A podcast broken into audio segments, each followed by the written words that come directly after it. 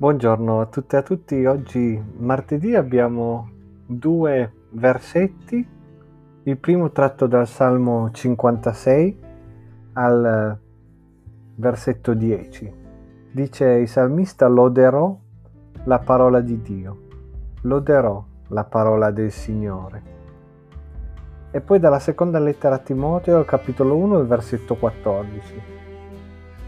Custodisci il buon deposito per mezzo dello Spirito Santo che abita in noi.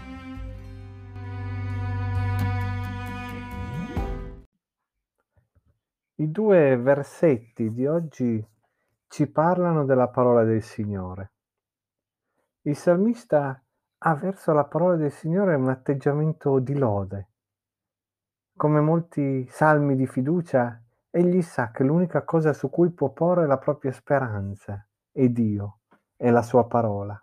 Tanto appunto che dice loderò la parola di Dio e lo ripete, loderò la parola del Signore. Perché la parola di Dio è eterna. Perché quando Dio parla accadono cose straordinarie. E in Lui, e solamente in Lui nella sua parola, pone la sua fiducia. E infatti continua il proprio salmo dicendo così, in Dio ho fiducia e non temerò. Che potrà farmi l'uomo? Io, manten- io manterrò le promesse che ti ho fatte, o oh Dio, e ti offrirò sacrifici di lode, perché tu hai salvato l'anima mia dalla morte, hai preservato i miei piedi da caduta, perché io cammini davanti a Dio nella luce dei viventi. Belle parole che ci dimostrano come quando la parola di Dio ci raggiunge, ecco che passiamo immediatamente dalla morte alla vita. La nostra esistenza è completamente modificata. È tutto grazie alla parola che il Signore ci rivolge. E l'esortazione a Timoteo è quella di custodire questa parola. Il buon deposito la chiama Paolo.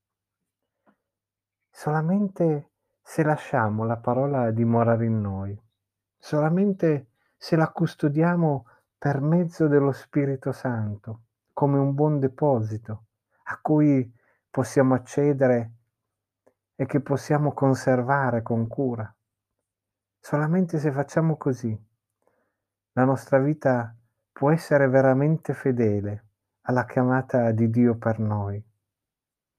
Se custodiamo la parola come un buon deposito, questa parola ci comunicherà la volontà di Dio per noi.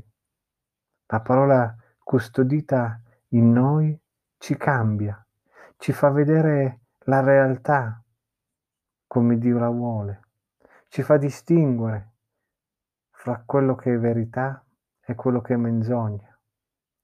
E lo Spirito ci guida nel nostro cammino di fede.